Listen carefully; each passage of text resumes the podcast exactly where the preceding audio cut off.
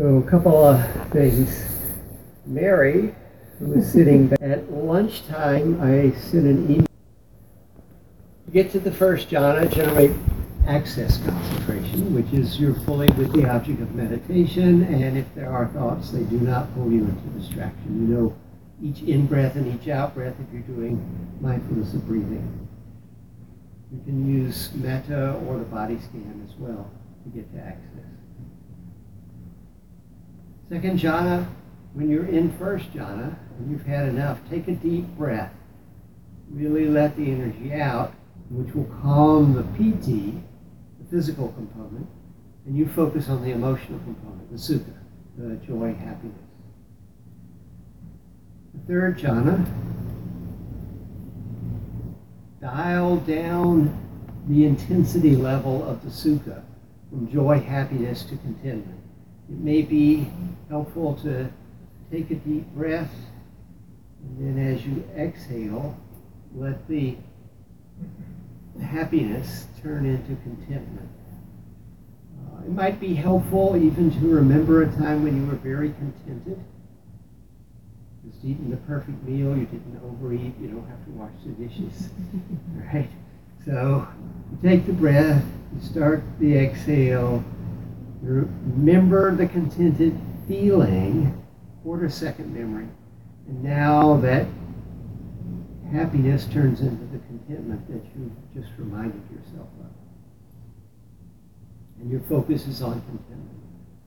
The fourth jhana, get in touch with the pleasure of the third jhana. The contentment is pleasant, right? And let the pleasant disappear. And when you do, hopefully there's a sense of things dropping down, and just go with the dropping down and follow it all the way till it comes to rest in a place of quiet stillness. So your focus in the first jhana is on the piti sukha experience. In the second jhana, it's on sukha with some background piti. For the third jhana, it's on the focus is on contentment, for the fourth jhana, the focus is on quiet stillness. Believe that gives you enough information to keep playing.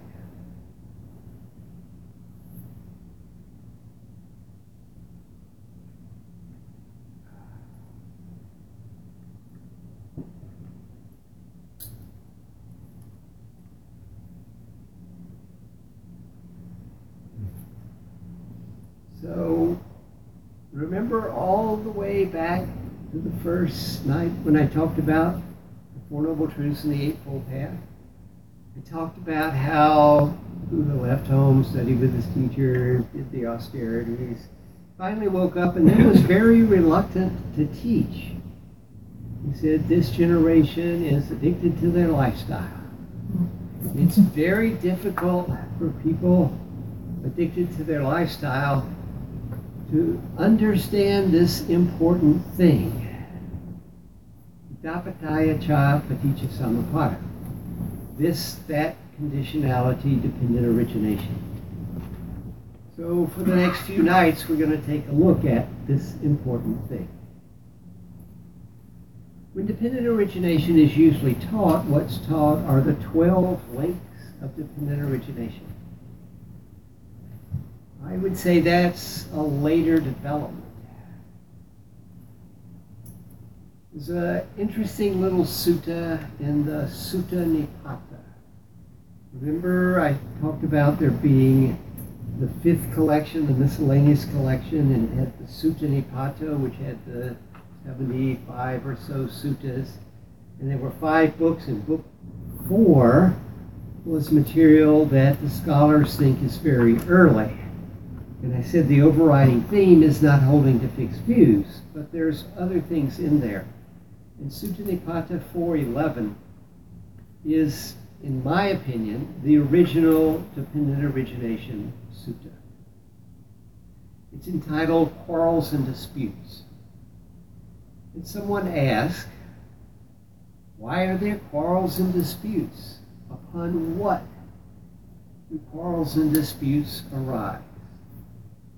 And the answer is people find things endearing. Which, of course, only raises the question so, why do people find things endearing? And the answer is because they're desirable. Okay, so upon what does this desire arise? Why is there desire?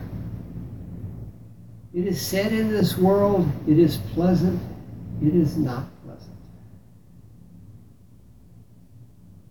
From whence come the pleasant and the not pleasant? From sense contact. What does sense contact depend upon? Namarupa. Namarupa is a very interesting word. Uh, usually, literally, name and form. Sometimes you see it as mentality and materiality, or mind and body. Uh, it appears that it doesn't have a really consistent meaning. Different shades showing up over the course of the suttas. I've been playing with it as concept and manifestation. Right, so there's the concept of a bell and a manifestation of one. Right? So when I say bell, you might not get that exact picture. Right, that's the nama. And then I don't have to say anything. You, you, you see the object, the form, the manifestation. So, concept and manifestation. Concept of a bell, just concept. You don't even need one. In fact, I can tell you about two sided triangles. Right? Do you know what color they are? Right? This is a ridiculous concept because it's only a concept. It's not possible to have a manifestation. Or you might see something and not know what it is. And there is the manifestation, but you don't have a name for it. So Namarupa is a kind of a tricky thing. So what we've got is quarrels and disputes arise dependent on endearment, and endearing qualities arise due to desire. And desire arises dependent on pleasant and unpleasant. And pleasant and unpleasant arises dependent on sense contact. And sense contact arises dependent on namarupa, name and form. Sort of makes sense, right? But most of these words are not the words you are familiar with if you're at all familiar with the 12 links of dependent origination. The 12 links in the reverse order, so called, start with dukkha, usually given as old age, sickness, and death. And that arises dependent on birth, which makes sense I mean, if you don't get born, you don't experience any dukkha, right?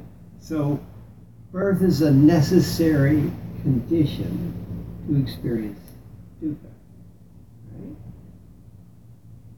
And birth arises dependent on becoming. Uh, Mother Nature has this urge to become. In the spring, the birds are doing it, the bees are doing it, right? So this this urge to become, which leads to birth, which doesn't cause the dukkha, but is a necessary condition for the arising of the dukkha. And then becoming is said to arise dependent on clinging. Clinging arises dependent on craving. Craving arises dependent on vedana, pleasant and unpleasant. Vedana arise dependent on sense contact. Sense contact arises dependent on the senses, five external and the internal sense of the mind. And the senses are part of having a mind and body. So Namarupa is again the word here, but it's more directly pointing to mind and body. And then mind and body is said to be dependent upon consciousness, and consciousness is said to be dependent upon mind and body, at least in some of the recensions of dependent origination. Now, if we take this Tin-Link version, we sort of line it up against what we find in the Quarrels and Dispute version, Quarrels and Disputes, that's dukkha, right? I mean, did you ever be in a quarrels and dispute and go, oh, this is blissful? no, it's dukkha, right? So a different example than old age, sickness, and death, but it's still dukkha. Right, and then in the 12 link version, we got birth and becoming. Then we have clinging. Whereas in the original version, we have quarrels and disputes arise dependent on endearing. Well, what do you cling to? you cling to the things that are endearing, right? If you have a pair of old worn out socks that have holes in them, somebody says, hey, can I have those socks? Sure. Right? They're not endearing. You're not clinging. Right? You got your new thousand dollar iPhones and it says, Oh, can I have your phone? You're like, No way. Right? right? So kind of similar. So if we throw out the birth and becoming, pretty similar. It says clinging arises dependent on craving. It says endearing arises dependent on desire. Well, desire and craving are used synonymously throughout the suttas. Not always synonymously. Sometimes desire is, shall we say, less sticky than craving. Craving is always a problem. Desire, yeah, I wouldn't say it's always a problem, but it always has the potential to become a problem. And then craving arises dependent on Vedana, whereas the desire is said to arise dependent on pleasant and unpleasant. That's pretty close to Vedana, right? Because Vedana is pleasant, unpleasant, and neither. And uh, Vedana arises dependent on sense contact, just like the pleasant and the unpleasant. And the sense contact is said to arise dependent on the six senses, which are rising dependent on Namarupa. And in the original version, sense contact is said to be rising dependent on Namarupa. So this early version seems to have a bit fewer steps in it. But actually, if we take the Tin-Link version and throw out all the ones that don't appear, what we have is that Dukkha arises dependent on clinging, which arises dependent on craving, which arises dependent on Vedana, which arises dependent on sense contact, which arises dependent on Namarupa. That's somewhat easy to understand. This is about necessary conditions. It's not about cause.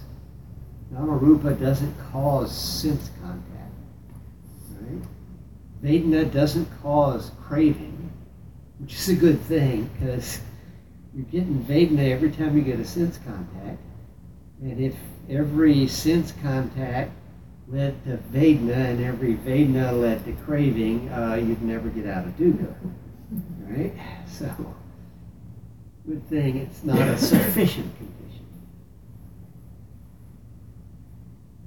So, where did these other bits and pieces come from and what's that all about? I mean, it actually seems kind of weird. You got the 12 links of dependent origination, and it's like, all right, dukkha arises dependent on birth. Okay, you got the beginning and the end right there. You know, the beginning is birth, and the end is old age, sickness, and death. How come birth is right there? It doesn't quite make And then birth dependent on becoming, okay, that, that makes sense. And becoming dependent on clinging. Right? Uh, That's a kind of weird one, unless you kind of, well, push the interpretation a bit. And then we got the stuff that makes sort of sense. The six senses are thrown in there, and yeah, it makes sense. So really, we've got a description of basically how we get into trouble. Right? You have a mind and body. There are concepts and manifestations. And all this leads to sense contact. Sense contact inevitably is going to produce the Vedana. And if you're not careful, that's going to turn into a craving. I want it. And clinging. I got it and I'm not going to let go of it. And that's going to lead to dukkha. So this is really the essence of dependent origination. It just has got these other bits and pieces thrown in. And then it gets even more complicated than that. Because we have nama rupa is dependent on consciousness, and consciousness is dependent on nama rupa. Right? Uh, right? So if we take nama rupa as mind and body, mind and body doesn't work unless it's conscious. You have a mind and body, and it's not conscious and it stays like that, yeah, it's going to die. Right? So it's dependent on consciousness. Yet consciousness arises dependent on mind and body. That's where it comes from. We don't find consciousness just wandering around independent of mind and body. Well, maybe in England they have a lot of ghosts over there or something, but you know, just usually not. But to make matters even more complex, others teachings on dependent origination say that consciousness arises dependent on sankharas, things that are manufactured. And manufactured things depend on ignorance. So now we've got this kind of a mess. Uh, Caroline Rhys Davids, who was one of the early translators from Pali to English, referred to dependent origination as a curious old room. Uh, and when people stop and really look at it, it's kind of a head scratcher. The, the initial thing with the quarrels and disputes and endearing and desirable and pleasant, unpleasant contact, namarupa, yeah, it makes some sort of sense, but then it got all this other complicated stuff thrown in. Where did that come from? And what's it all supposed to mean? Well, it appears that in the Vedic tradition, so the Vedas are the hymns, the teachings of Brahmanism. And in the Vedic tradition, there is the Vedic hymn of creation. And the Vedic hymn of creation talks about how originally there's just primordial ignorance. And then out of that springs the things that are created. And some of what's created is consciousness.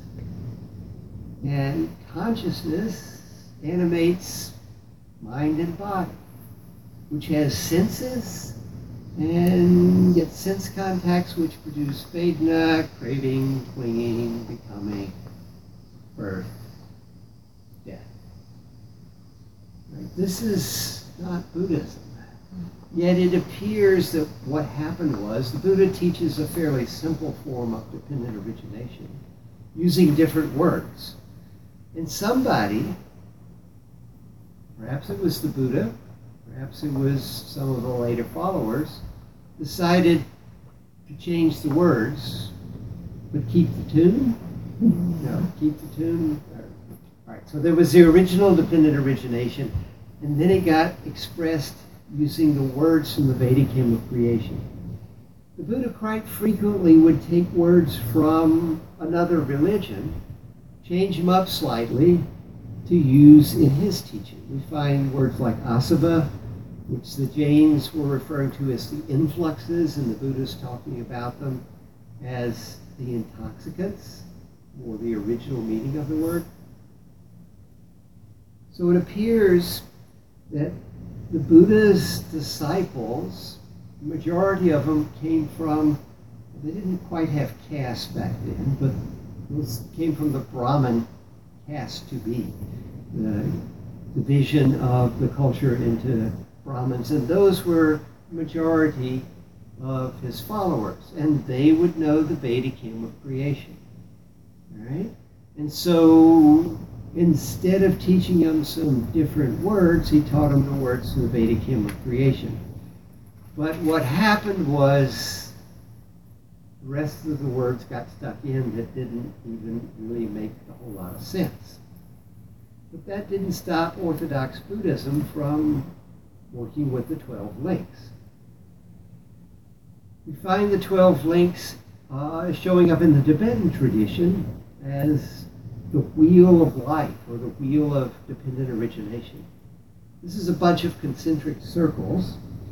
In the center, there's a rooster, a pig, and a snake, each biting the tail of the other.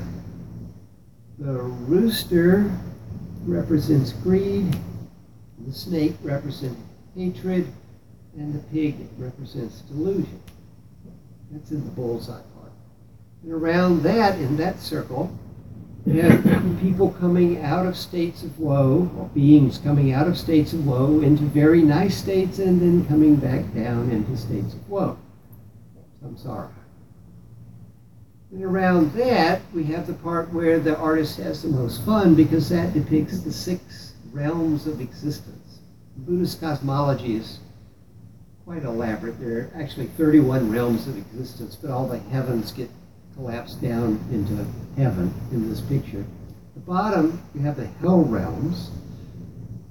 There are, well, the usual things you find in hell. You know, people being boiled alive, being eaten alive, walking through a forest where there's leaves are all swords. You know, the usual stuff. Stuff Dante would be proud of. right? So that's the bottom. Then above that you have the hungry ghost the hungry ghosts are beings who are very greedy in a previous life, and now they have giant bellies and very tiny throats. They can never get enough.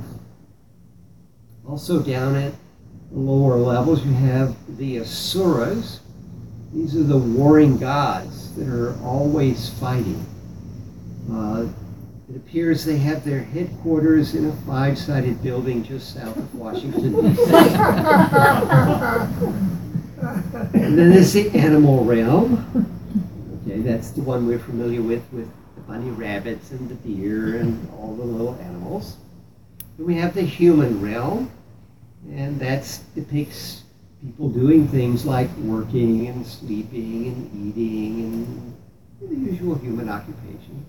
And then at the top are the, what is it, 26 heavenly realms all put into one picture. And that's devas sitting on clouds, playing lutes, lutes instead of harps, and eating ambrosia, uh, you know, all the stuff you usually do in heaven. Okay? But the important part is the outer ring. And that's where the 12 links of dependent origination are depicted. Up at the top, you have ignorance. ignorance is depicted as an old blind person making their way through the forest. And then dependent on ignorance, you have sankharas. Sankhara is a very interesting term. It gets translated lots of different ways. Uh, it's often translated as karmic formations and dependent origination, but there's an agenda behind that translation that I don't think applies. Uh, it literally means making together. So it would be a sankhara is anything that's created. This table is a sankhara. The Declaration of Independence is a sankhara. Truth is a sankhara. Beauty is a sankhara. You're a sankhara. I'm a sankhara. Right? All the things of creation are sankharas. The best translation would be either from Thanissaro Bhikkhu Fabrications or from uh, Santikaro Concoctions. Uh, both of those words have a sense of not quite true. You know, a lie is a fabrication, and uh, concoction. You know, he came home really late last night. He concocted a story about having a flat tire. Right? So sankharas aren't quite true. Right? They arise dependent on ignorance. We're ignoring, well, we'll get to what we are ignoring in a. Because we're ignoring what's really going on, we divvy the world up into all these objects, these sankharas, these things of creation, these fabrications, these concoctions. That's depicted as a potter sitting at a wheel making pots. And some are very nice, and some are misshapen, and some are broken. Various kinds of fabrications. Dependent on sankhara is consciousness. Consciousness always has to have an object. There is no such thing as objectless consciousness in early Buddhism. This concept makes no sense at all. You are always conscious of something, right? So you're conscious of, well, the fabrications, the concoctions of the world, the sankharas. Consciousness is depicted as a monkey swinging through the trees, grabbing first one branch and then the next you might have encountered this monkey mind at some point in the recent past. Dependent on consciousness is namarupa, which is thought of as mind and body. It's depicted as two people in a boat. One is standing up and pulling the boat along, the other is laying prone and is along for the ride. This is actually an insight practice for you to do which one represents mind and which one represents mm-hmm. body. Right? Who's directing where the mm-hmm. boat goes? Right? You can tell me when you come to your interview. Mm-hmm. Right? Everybody's got an equal chance because we're going to have two more interviews. We're back to group one tomorrow. All right? And uh, dependent on mind and body are the six senses. That's depicted as a house with five windows and a door, the five external senses and the mind. Arising dependent on the senses is sense contact, and that's depicted as a couple embracing. Arising dependent on contact is Vedana. Vedana is depicted as a man having arrows shot into his eyes. Unpleasant Vedana. Arising dependent on Vedana is craving. Craving is depicted as a person who's very fat, sitting at a table that's heavily laden with food. Arising dependent on craving is clinging. Clinging is depicted as someone picking fruit and putting it baskets that are already so full the new fruit simply rolls onto the ground.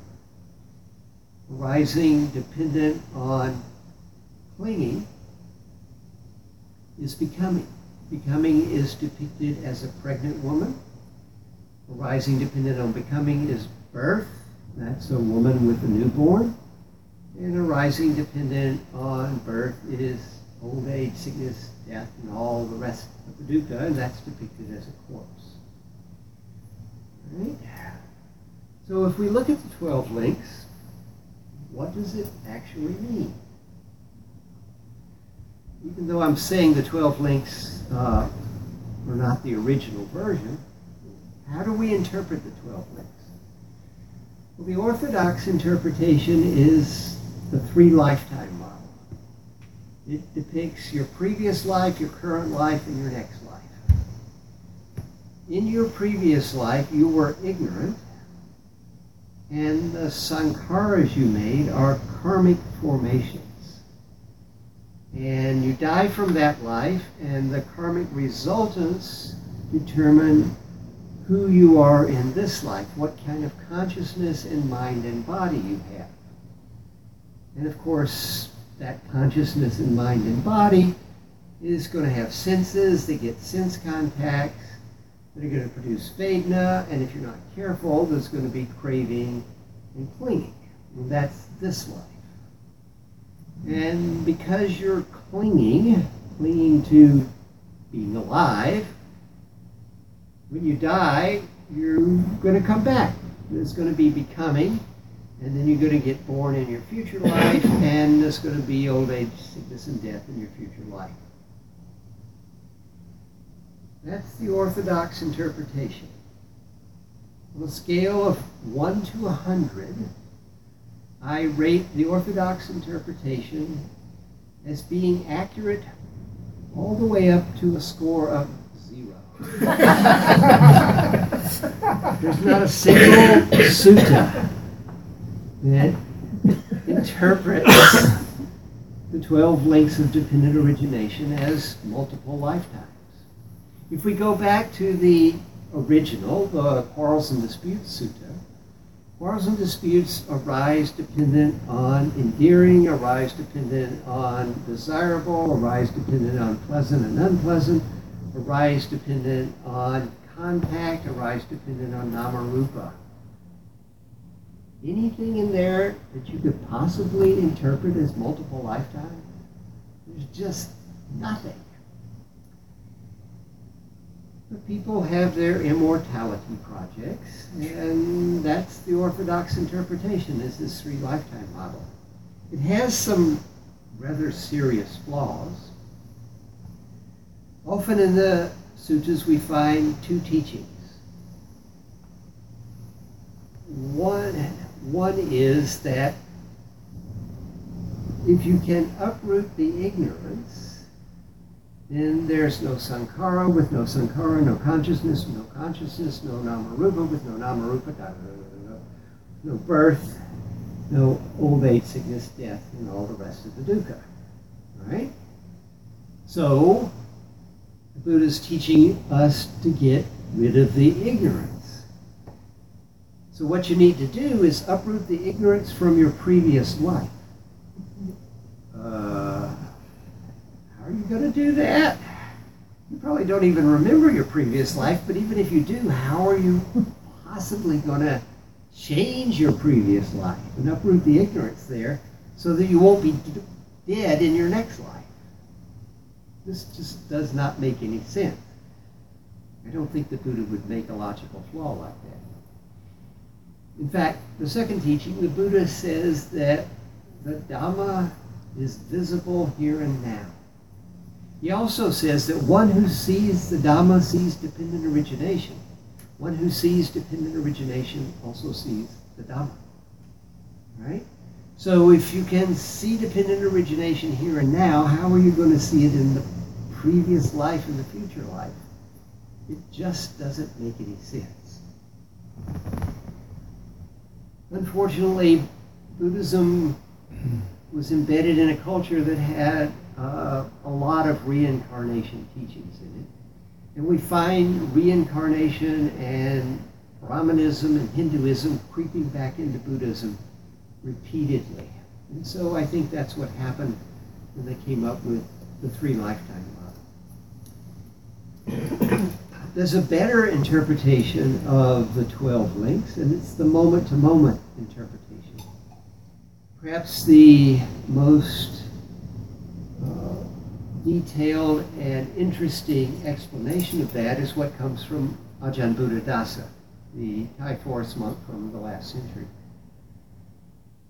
He gave a number of talks on dependent origination, and Santikaro has collected them, and they've been published in a book called Under the Bodhi Tree. And it's by far the best book on dependent origination out there. It's quite good. I think Carl did a really good job and he had really good material to work with because Ajahn Buddhadasa was actually quite brilliant. What Ajahn Buddhadasa says is dependent origination isn't over three lifetimes, it's, well, moment to moment in the sense of every sense contact. So you have a mind and body and you're conscious, right? Everybody's conscious. All right, so we've got senses. They're going to get sense contacts. That's inevitably going to produce vedana. And if you're not careful, it's going to produce craving, which can turn into clinging and lead to becoming, birth, and death. Now, if that's moment to moment, the birth isn't physical birth, obviously. What Ajahn Buddhadasa is saying is that the becoming is that you are becoming a self, and then you give birth to your identity. But because this self that you have just generated is illusory, it has a tendency to, well, die. And so you've got to recreate it over and over again. I, will give you an example, we'll make it a little clearer. Let's say you've never had a mango. And you go to the grocery store, and you're in the produce section, a mango. And you see a sign, and it says mangoes. And you're like, oh, I've heard of mangoes. Those are supposed to be really nice. So you buy a mango. And let's say you get a nice ripe one. And you go home and you put all the groceries away. And then you attack the mango. And you figure out I should probably peel it. And you make a big mess because that's what happens the first time you attack a mango. All right? And now, you've got a piece of mango. You're conscious, you have a mind and body, you got the senses, sense contact. Vedana, pleasant Vedana. Oh, very nice. More, right, yeah. This is good. I should get some more mangoes. In fact, my friends Bob and Carol and Ted and Alice, they've never had mangoes. I'm going to turn them on to the mangoes. So you go back to the store, you get another mango, you go see your friends, and you turn them on to the mango, and they're like, oh, this is so cool. Thank you for bringing mangoes. You have become the mango bringer. Every time you go see your friends, you bring a mango, right? And at first they're all like, oh, cool, a mango. yeah, and you're really now the mango bringer. Until about the seventh or eighth time, and they're like, what's with all the mangoes? oh death of the mango bringer. Right? so you're getting sensory contacts, and by the craving and clinging, you're generating a sense of who you are. I am the one who wants this thing. I am the one who got this thing and now owns it. And you've given birth to yourself as the wanter and the owner of whatever it is. This is a much more useful way of looking at dependent origination. I still don't think it's exactly what the Buddha had in mind, because I think the whole birth becoming bit is a later insertion. I don't think that was there under the Buddha. I think it got stuck in later, and people wound up trying to interpret dependent origination around this little bit here that doesn't make any sense. Uh, I remember giving a talk in this room, first time I ever taught here, on dependent origination, and trying to make the connection between becoming, uh, between clinging and becoming. And one of the students pointed out very nicely that what I said didn't make any sense. and I had to admit, it didn't really make any sense because it doesn't make any sense because the becoming and the birth seems to have been inserted later. Looking at what the Buddha is trying to say, the dukkha that you experience arises dependent on your craving and clinging. And the craving and clinging sets in because you're experiencing Vedana whenever you get a sense contact. And that sense contact is just part of having a mind and body. This is what the Buddha is pointing out. But he also points out you don't have to do the craving and clinging. This is the third noble truth, right? First one, dukkha happens. Second one, dukkha arises dependent on craving. The third noble truth, if you don't want dukkha, don't crave. now the Buddha wouldn't say don't crave unless actually you could manage to pull that off the way to getting to where you're not craving is enough insight into reality so that the tendency to crave doesn't happen anymore. This is what the Eightfold Path is about. These are the practices to undertake such that the craving doesn't arise. You're still going to have a mind and body. You're still going to get sense contacts, and they're going to generate Vedana. That's it. You don't have to do any craving or clinging based on the Vedana. When you experience a pleasant Vedana, uh, you can actually enjoy it much more if you're not trying to figure out how to get it and keep it. And keep anybody else from taking it away or right? It's just a pleasant vedna enjoy. And when you get an unpleasant vedna you just deal with the situation right? If there's something needs to be done you do whatever needs to be done without getting all bent out of shape and craving for it to go away and trying to figure out how you can keep it away in the future so, one way to break the chain of dependent origination with these links is to get your mindfulness in there between the Vedana and the craving. There's a gap. There's the pleasant Vedana, and then there's the identifying what it is, and then there's all the thoughts and emotions that arise based on what you have identified. The Vedana is downstream a bit. And if you can get your mindfulness in there and be right pleasant right there with the pleasant Vedana, you can still identify what it is, but the downstream thoughts and emotions don't have to lead into craving or clinging. Okay? So this is why the second establishment of mindfulness is so important. Right? It's to be mindful of the Vedana so that you don't get caught in the craving and clinging. And if it's an unpleasant Vedana, yeah, you don't have to crave for it to go away and cling to its absence. You can get your mindfulness in there, see that it's unpleasant. If there's something needs to be done, you just do what needs to be done without getting all bent out of shape. So this is dependent origination. This is the links of dependent origination. Remember there was another phrase there, the idappaccayata, paticca samuppada, the this, that conditionality dependent origination. So what I've laid out for you are examples of dependent origination. The this, that conditionality is the general case. And basically it says that this arises dependent on that. If that doesn't happen, this doesn't happen.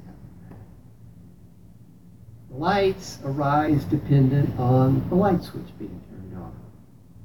If you turn, turn on the light switch, you don't have any lights. Okay? That's dependent origination. And it applies to well, a whole host of things. You see, at the time of the Buddha, they still hadn't quite figured out cause and effect. Working on it, but they had all sorts of ideas why things happen. Some teachers taught everything happens by chance. Some teachers taught that it was Brahmins and recluses of great power who made things happen. Some teachers taught that it was the gods who made things happen. I guess there's people still teaching that. When the Buddha comes along and he says, eh, you're looking for the wrong information. You don't need to know why things happen. What you need to know is what the problem is. The problem is dukkha. You need to find a necessary condition for the arising of dukkha that you can turn off, that you can prevent. The necessary condition is craving. Get your mindfulness in there with the Vedana so you don't fall into the craving. That's this, that conditionality. But it applies in many other broader senses as well. And we'll talk about those tomorrow night and the next night. So, any questions or comments on what we've talked about? I have a question about dukkha. I've heard it defined couple different ways here.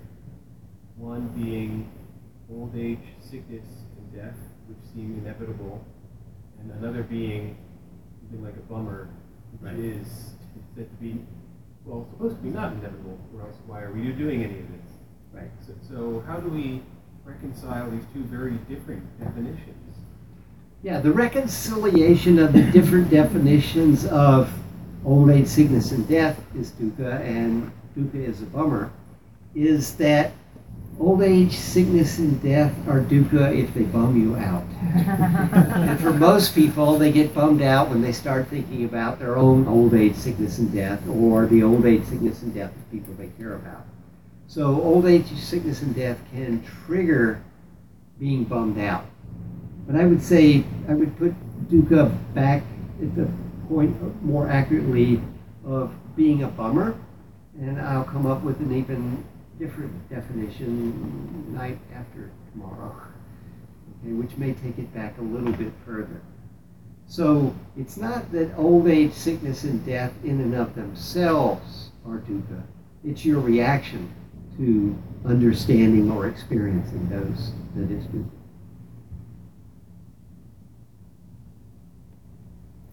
How would you differentiate um, craving from clinging? Craving is I wanted, in other words, I don't have it yet. And clinging is I've got it and I'm hanging on to it. Craving is focused on the object, and clinging is focused on the possessor of the object. So the, those pair, two pairs of distinctions is how I distinguish. Yeah, tonight, you mentioned that, um, I may not have the words coming out quite right, but that uh, you don't think reincarnation is a reality, the fact that I'm going to be re- reborn. Okay. Did I get that part right? That was a valid understanding of what I said, yes. Okay, now my question is, how do you resolve that with what you said on the first night, that on the uh, first thought of the night, the Buddha saw the past life, right. So I mentioned Stephen Batchelor's book, uh, After Buddhism. And I said in there, it's in chapter 11, it's uh, section 4.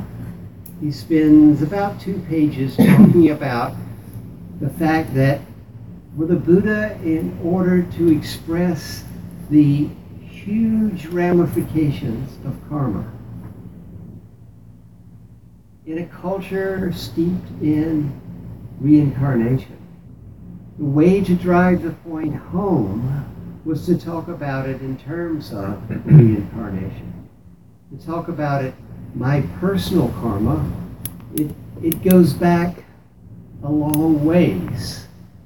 And in a culture where reincarnation is big, a long ways would be multiple lifetimes. And it's general, it's not just my karma, it's everybody's karma. Eh, it's so pervasive in a culture where they're steeped in reincarnation to say that whatever actions you do, that's going to determine how you're going to be reincarnated the next time.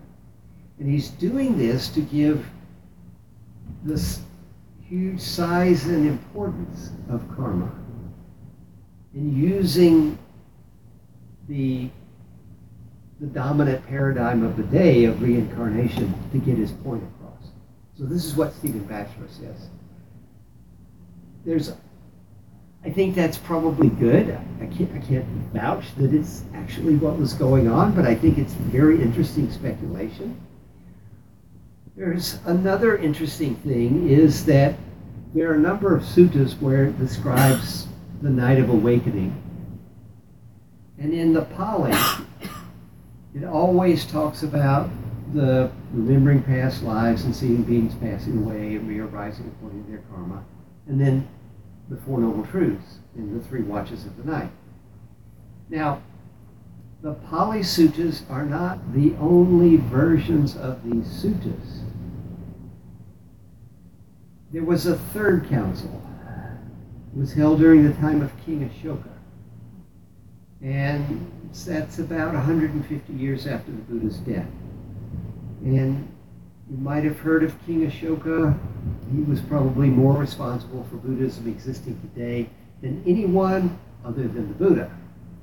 Right? He sent out missionaries. Missionaries. He sent out monks to take the Dharma throughout his realm into neighboring countries. He sent his son Mahinda to Sri Lanka, and Mahinda took the suttas with him. Now, he didn't take the suttas with him in his backpack or his suitcase. he took monks with him who had memorized the suttas, right? Because that's the only way you could transport it. Right? So he had a group of monks go with him. And what they took down there eventually got written down in the Pali language using the Sri Lankan script, the Sinhalese alphabet. And that was preserved.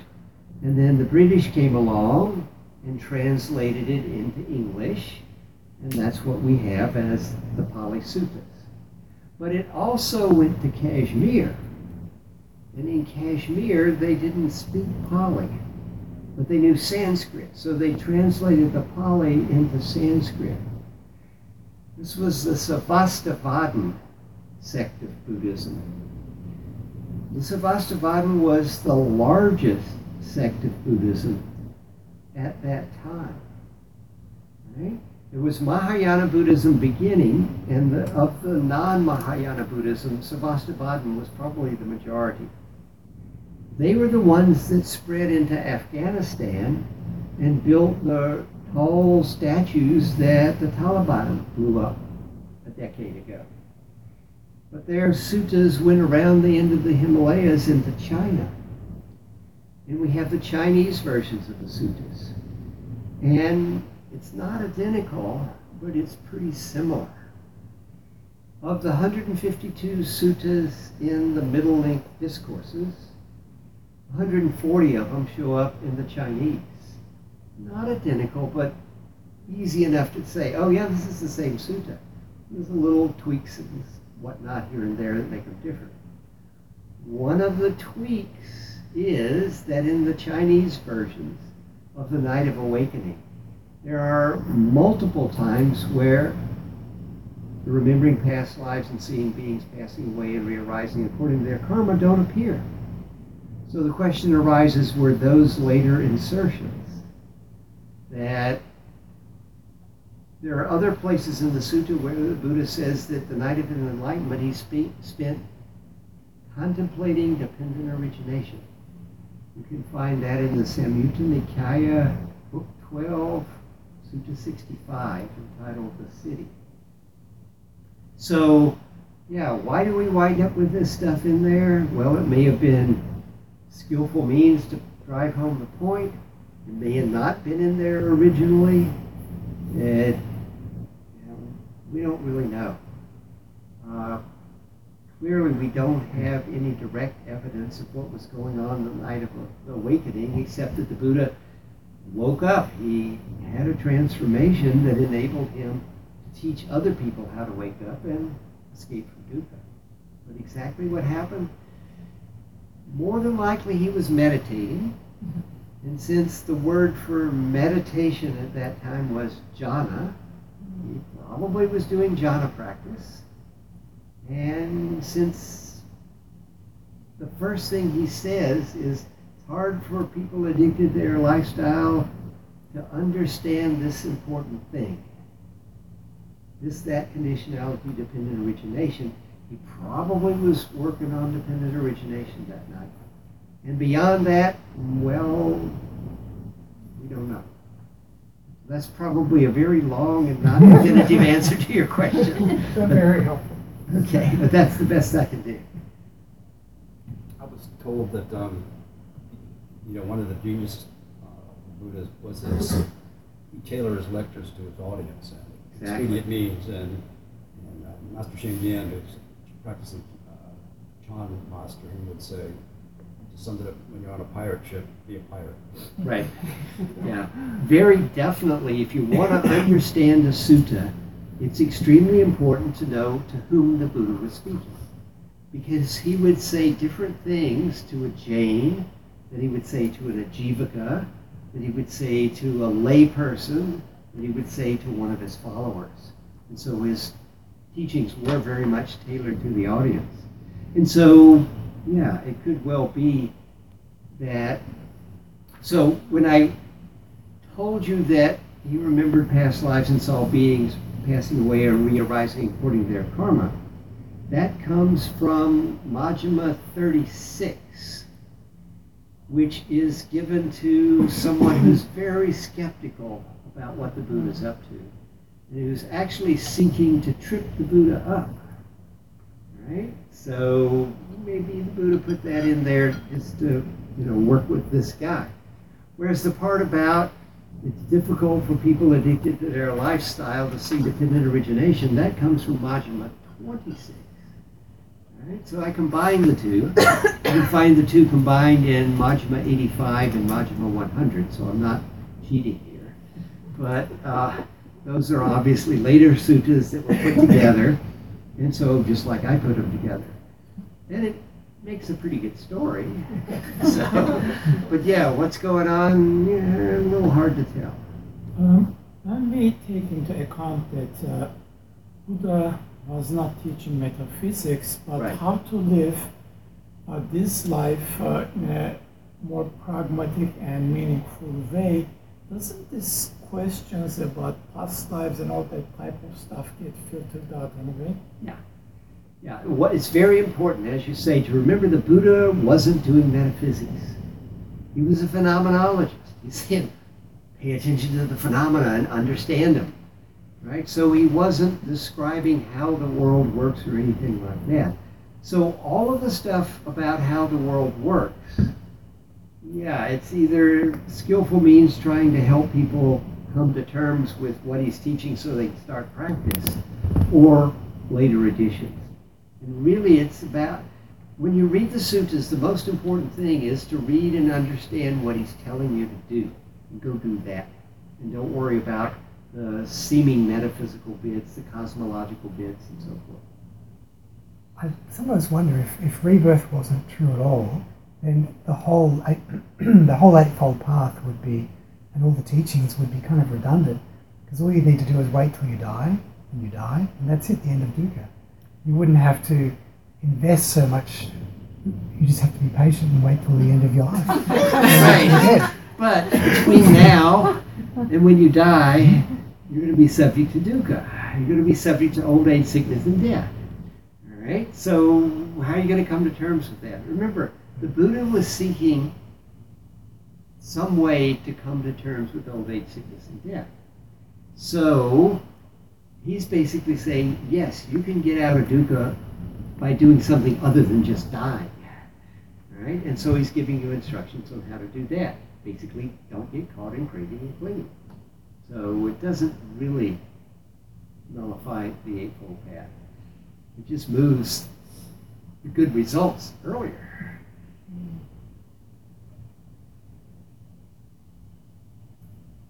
Other questions? Could you talk a little about uh, the Buddha's response to questions about nihilism versus eternalism? Night after tomorrow. Okay. All right. Yeah. Uh, yeah. Yeah, that's, I think that's when it'll come in. And I'll have a bigger context so it'll make more sense.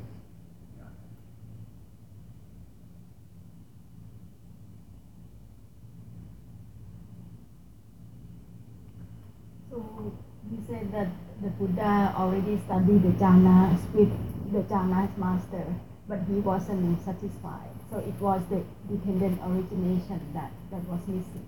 Yes.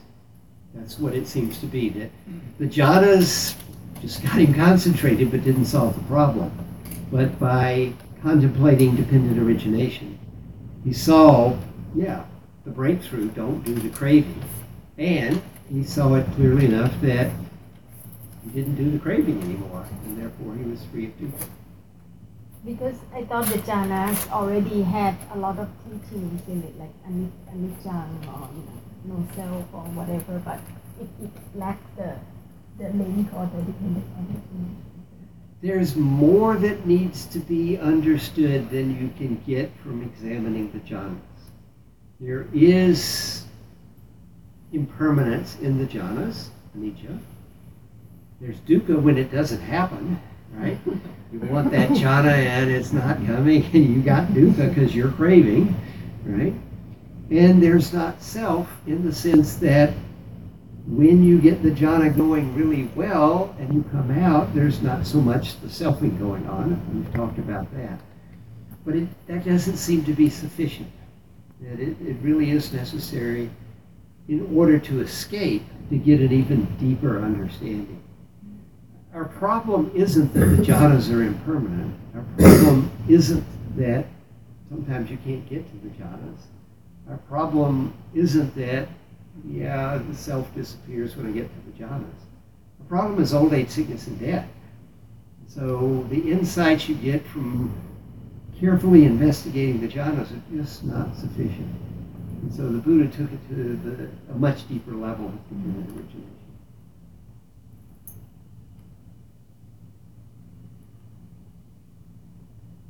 Anything else? So is that the only thing?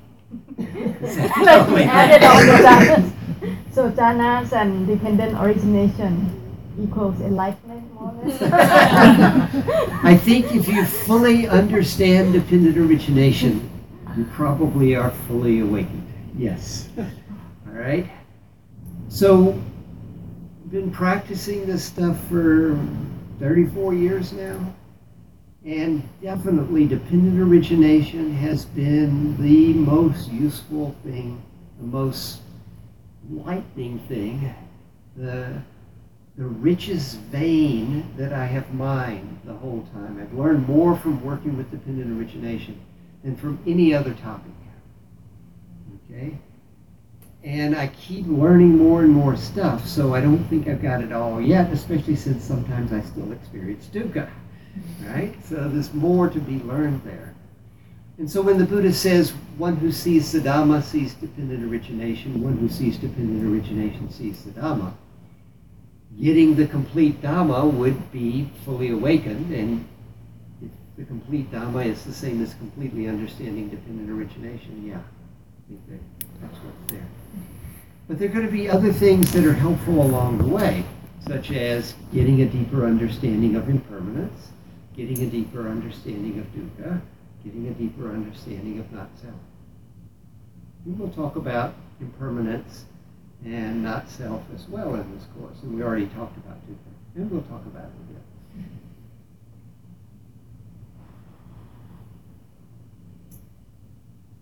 Okay, we'll take a short break and then do metta. Uh,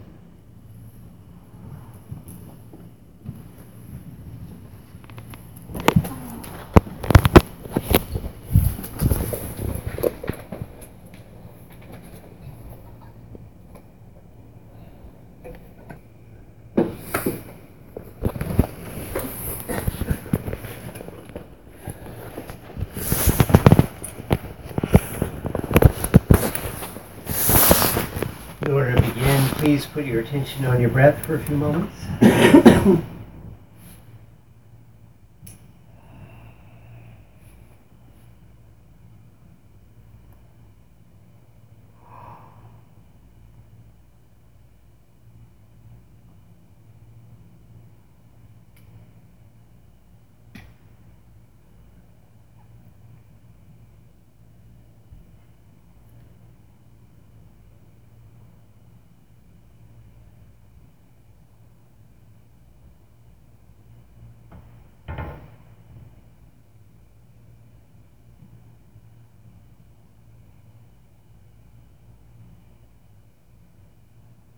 Look into your heart and you will find the sun shining very brightly there.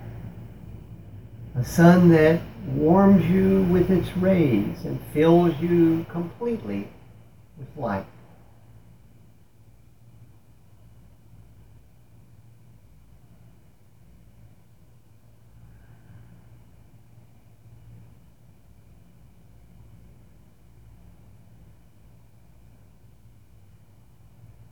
Now think of someone that you're close to and let the sun in your heart shine on that person and completely fill them with the warmth and light of the sun in your heart.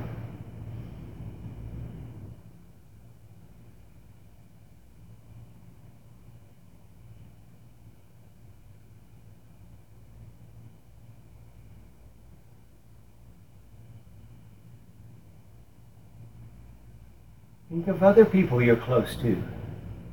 Bring them to mind one by one and fill each of them with the beautiful warming rays from the sun in your heart.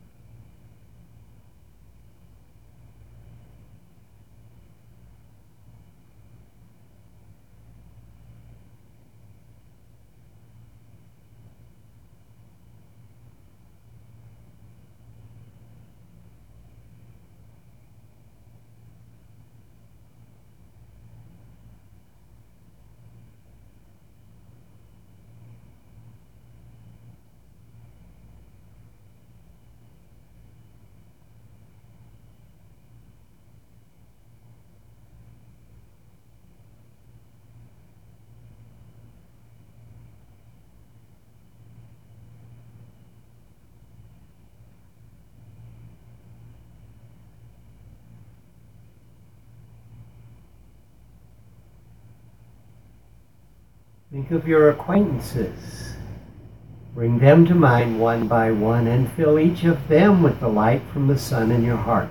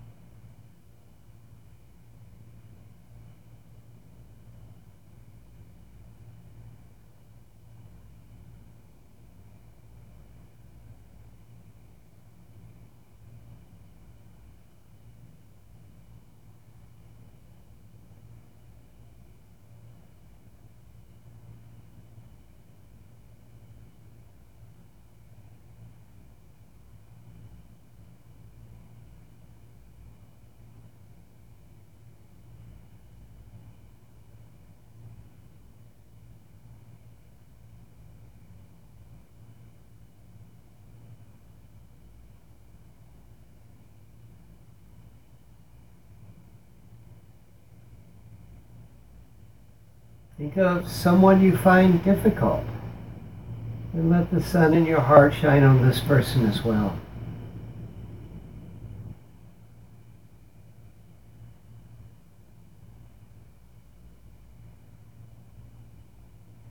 Let the sun in your heart shine on everyone in this room.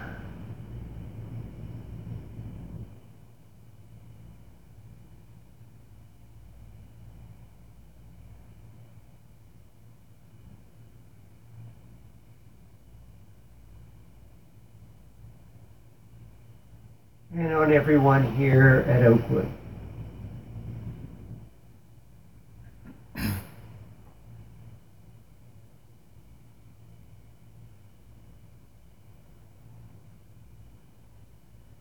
It's a brightly shining sun. Let it shine on the animals in the woods and all the neighbors around here.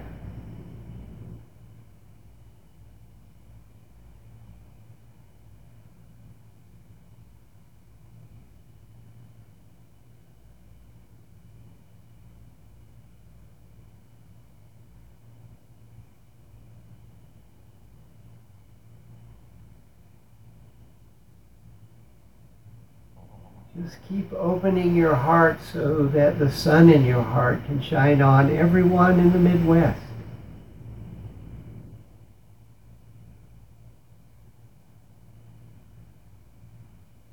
And then everyone in North America.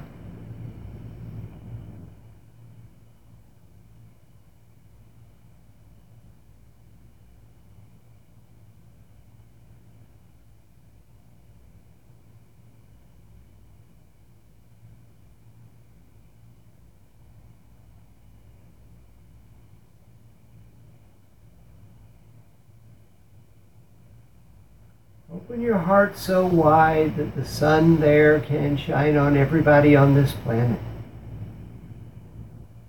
All the living beings, humans, animals, forests, fields. Let the sun in your heart shine on all of them, just like the sun shines on everyone on this planet.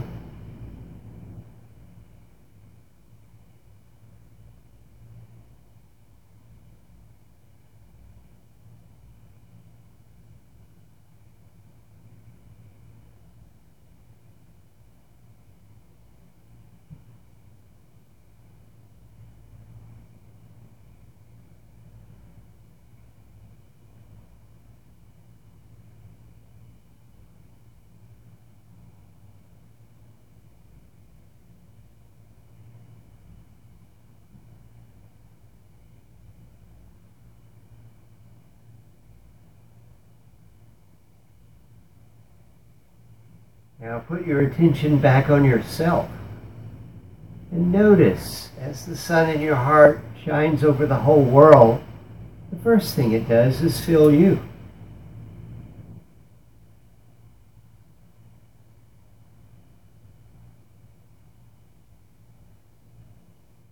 May all beings everywhere be happy.